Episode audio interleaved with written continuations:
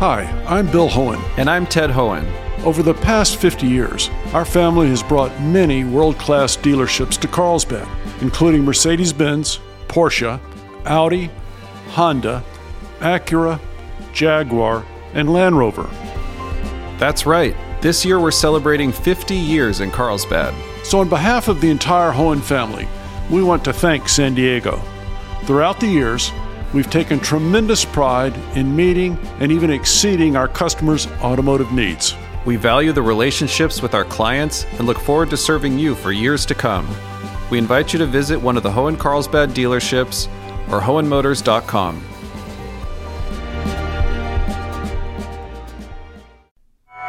A proposal for mandated care as street homelessness increases in San Diego. The homeless residents I've been speaking to feel less certain that a solution's coming for them. I'm Maureen Cavanaugh. This is KPBS Midday Edition.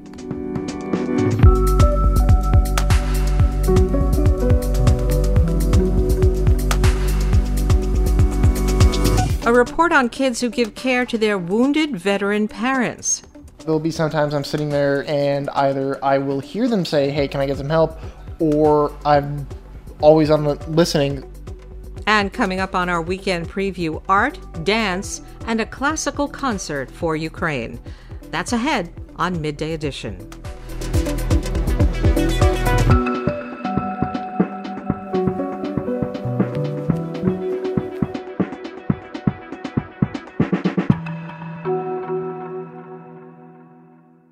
KPBS On Demand is supported by Marrokal Design and Remodeling, helping homeowners with their home remodeling needs. From ADUs to custom kitchen remodels and room additions, Marrokal Design and Remodeling designs and builds your dream home. Learn more at trustyourhometous.com. Governor Newsom's new Care Court proposal is the latest effort to bring treatment to people living with severe mental illness. The plan would allow family members, first responders, and others to refer people with debilitating psychosis to be evaluated, treated, and housed before they end up in the criminal justice system. Mayor Todd Gloria, who joined the governor in announcing the plan yesterday, said care courts could reduce the number of mentally ill and addicted people who end up unsheltered on the street. And it seems some kind of solution has never been needed as much as now. Numbers from a downtown survey confirm what many San Diegans already know street homelessness has increased around the city. And as Voice of San Diego's Lisa Halverstadt reports, it's led to more suffering, drug abuse, and despair. And Lisa, welcome to the program. Thanks for having me. How much has street homelessness increased? So, as many of your listeners probably know, hundreds of volunteers fanned out across the county last week to count people living on the street. We won't have those final results for several weeks. But as you said, a downtown business group does do a monthly count, and they have tracked a significant spike in homelessness downtown. They counted more than 1,440 people living outdoors downtown and in some areas just outside it in their latest count. And that is a 65% spike from last spring. What are the reasons for the increase? Maureen, there's a lot that we still don't know about the impacts of COVID on our homeless population. But what we do know is that most city shelters were not taking in newcomers for weeks earlier this year due to a spike in COVID cases at shelters. And that meant that more folks who might have otherwise been in shelters were outside. There have also been some changes in jail booking policies due to COVID that many folks have theorized could be having an impact on what we're seeing on the street. Also, enforcement patterns can impact uh, what we're seeing in terms of visibility of homelessness. I will say is I've also been hearing personally more anecdotes about people that are becoming homeless or who are on the brink of homelessness. And that's something I really would like to dig into more myself. And what have you seen and heard about the type of atmosphere this increase is creating for the homeless? Well, I have to tell you, Maureen, I've been writing about homelessness in San Diego since 2015, and I am seeing a new level of despair on the street right now. The homeless residents I've been speaking to feel less certain that a solution's coming for them the drug overdose and fentanyl crisis that has been impacting our entire community is even more dramatically impacting our homeless community. There was an 85% year over year spike in drug overdose deaths in the city's homeless population. In some county data I recently got, that is partial data and just focuses on cases investigated by the medical examiner's office. There also seem to be more people on our streets who are struggling with serious mental illnesses. I'm also hearing more about tough interactions between housed people and unhoused people, particularly with unhoused people who seem to be struggling with mental illness or drug addiction. So it's really rough right now. How has the city responded? Well, Mayor Todd Gloria teamed up with the county late last year to open a new shelter in the Midway district that's specifically focused on serving people with mental health and substance abuse challenges. The mayor says he's also worked to increase homeless outreach and shelter beds. And in his state of the city in January, he said he'd be lobbying state leaders to reform the state's conservatorship process to make it easier to force especially vulnerable homeless residents to get treatment. Uh, he has argued that it isn't compassionate to let people languish on the streets, but I would note that he's faced criticism for advocates for continuing uh, controversial homeless camp cleanups like the ones we've seen recently in Midway and the enforcement that had ramped up under his predecessor's watch. So, then what's your take on the new care court proposal announced yesterday? The devil really is in the details here. And what Governor Newsom announced yesterday is really just a framework. I should note that the reforms he's suggesting are not about conservatorships. I know that's been in the news a lot, especially given uh, Britney Spears' struggle with one. This proposal is really about a new court system that would come with care teams to help coordinate treatment and housing for people that are deemed eligible uh, to be in this system.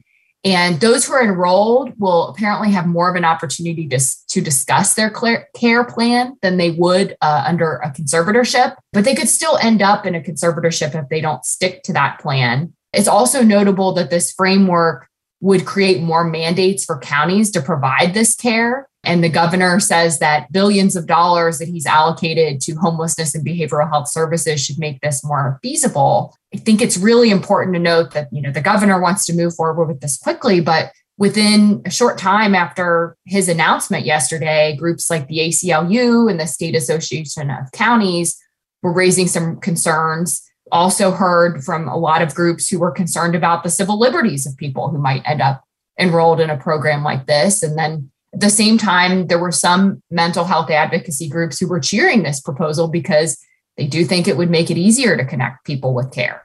Do you think the present situation is forcing the hand of city and state leaders to come up with new solutions to help unsheltered people? Absolutely. At the press conference in San Jose yesterday, Governor Newsom was really playing up the $12 billion that he allocated in the state budget for homelessness. And he's proposed another 2 billion in spending for this coming year's budget. But as he and Mayor Todd Gloria noted yesterday, Californians are not seeing the result of this money on the streets. The mayor told me yesterday that that is a major reason that he's backing this new court system. He noted that the homeless population today really seems to be facing more challenges than ever. And he thinks that a greater capacity for governments to force people to seek care needs to be part of the solution. I've been speaking with the voice of San Diego's Lisa Halverstadt. Thank you so much. Thank you for having me.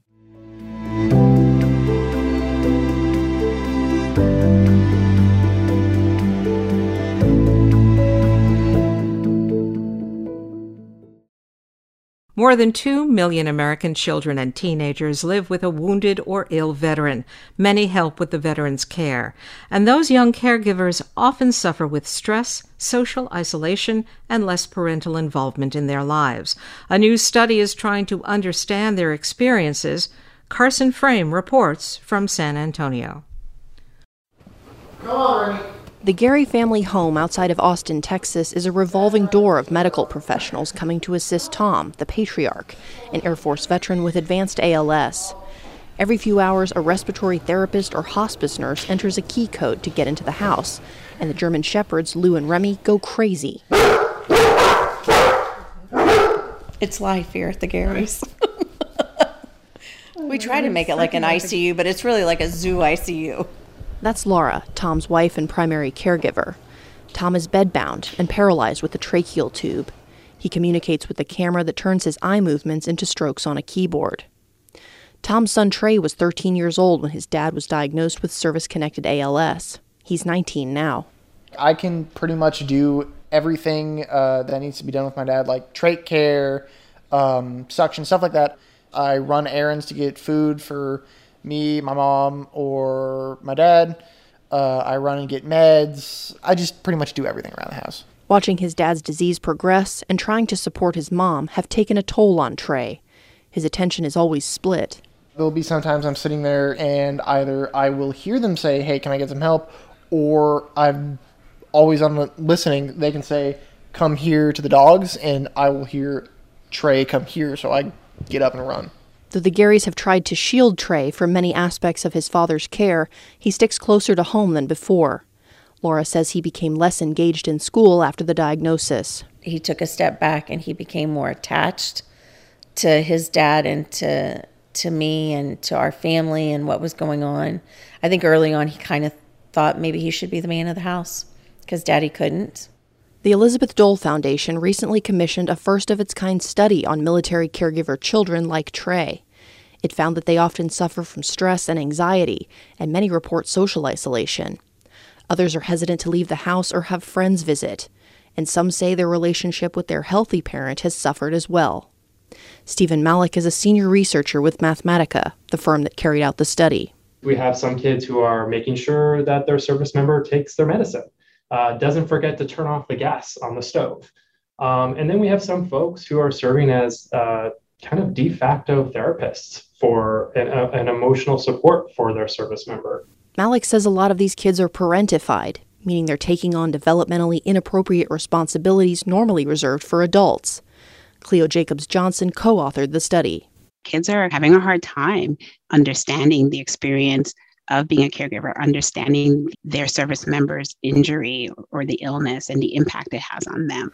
Mathematica also found families often don't know where to turn for help. The Dole Foundation is building a coalition of government agencies, schools, nonprofit organizations, and medical institutions called Hidden Helpers. The idea is to form support groups, offer mental health care, and help kids and teens learn how to care for loved ones while still growing themselves. Despite the pain points of life in a military caregiving family, there are some upsides. Laura Gary, formerly a caregiver fellow with the foundation, says her son Trey cares profoundly for people in ways his peers don't. And so he's very good about, you know, kind of anticipating my needs as well as Tom's, which I have to say makes me such a proud mom.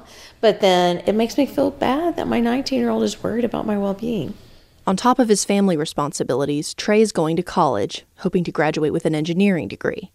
He's taking his classes part time online, which allows him to stay close to his dad. I'm Carson Frame in San Antonio.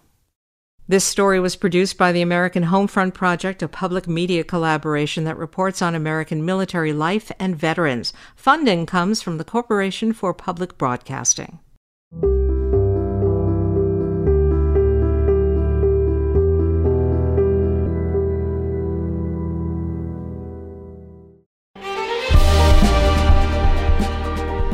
Hi, I'm Bill Hoehn. And I'm Ted Hoehn.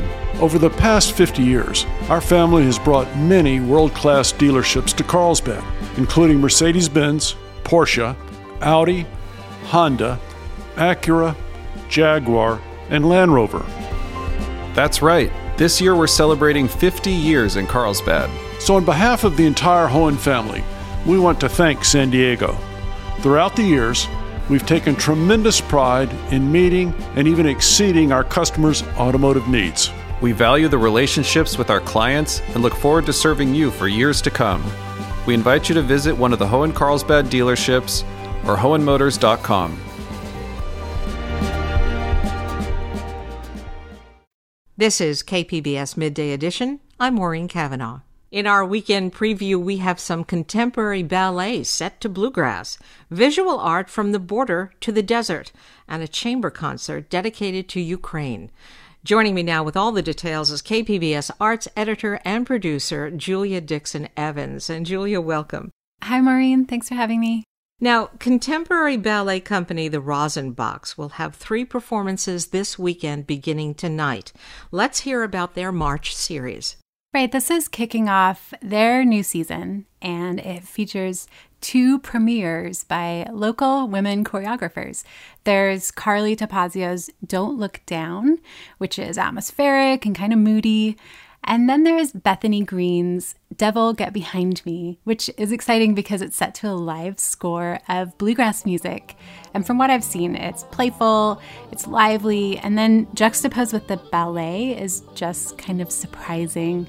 That will be performed this weekend. The music by locals Clinton Davis, Aaron Brownwood, and Aaron Bauer. The Rosin Box performs tonight, Saturday, and Sunday at 7:30 p.m. at Lightbox Theater.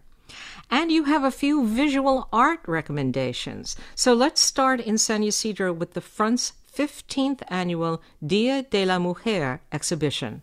Right, this opens with a reception. There will be music, spoken word performances, as well as food and beer from Mujeres Brewing Company. And this is their annual celebration of art by women from the border region. And it will be on view through May 7th with a bunch of workshops and projects scheduled throughout the next two months as well. And there will be 40 artists in the show. So I'll give you a few on my radar to watch for. There's Angelica Omania, Tara Aranzukul, Bridget Rountree, Bhavna Mehta, and Yvette Roman. And also the youth arts nonprofit, A Reason to Survive, they'll have an interactive postcard installation going.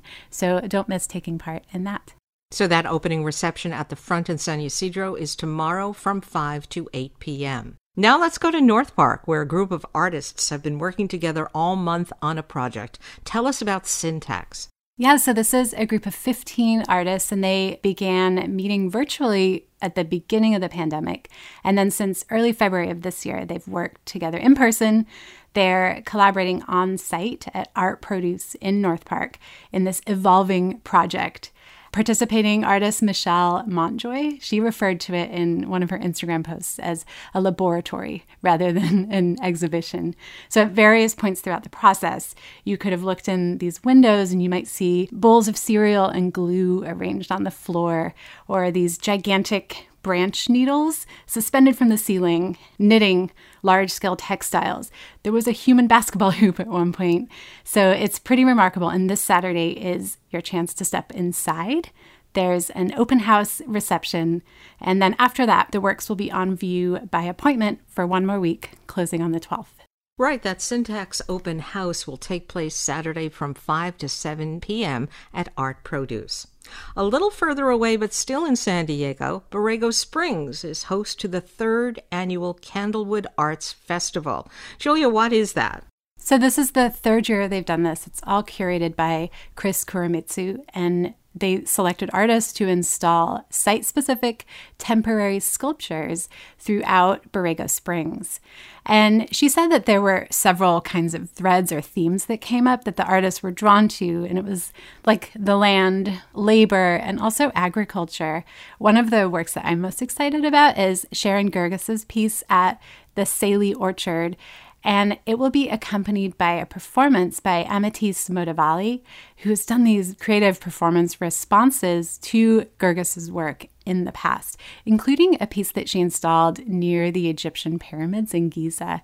And that performance is just a one time thing on Saturday at 4 o'clock. And also in Borrego Springs, I really want to check out Noe Olivas' installation, which is about service workers in the desert region. He interviewed them and captured their stories in these audio recordings that will be playing, and also made these gigantic portrait size name badges, like the kind of name badge that you would find on a uniform.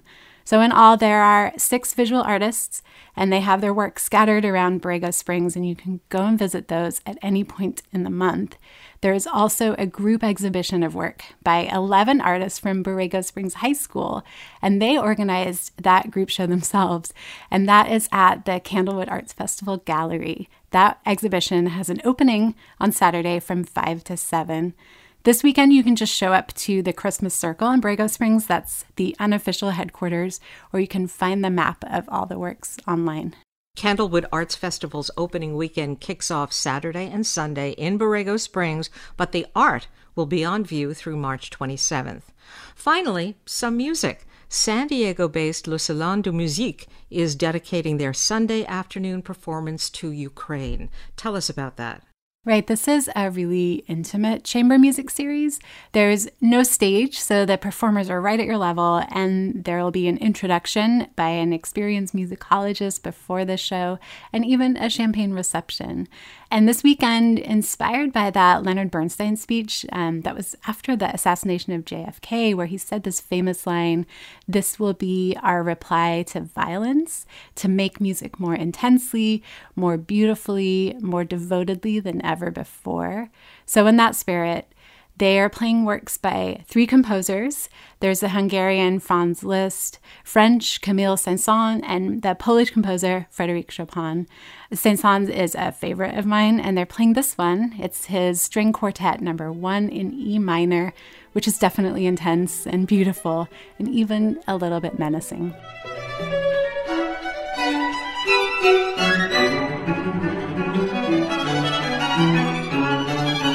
Le Salon de Musique performs Camille Saint-Saëns and others Sunday at 4 p.m. at the La Jolla Women's Club. You can find more information on all these events and more at kpbs.org/arts, where you can also sign up for Julia's weekly KPBS Arts newsletter. And I've been speaking with KPBS Arts editor and producer Julia Dixon Evans. Julia, thank you. Thank you, Maureen. Have a good weekend.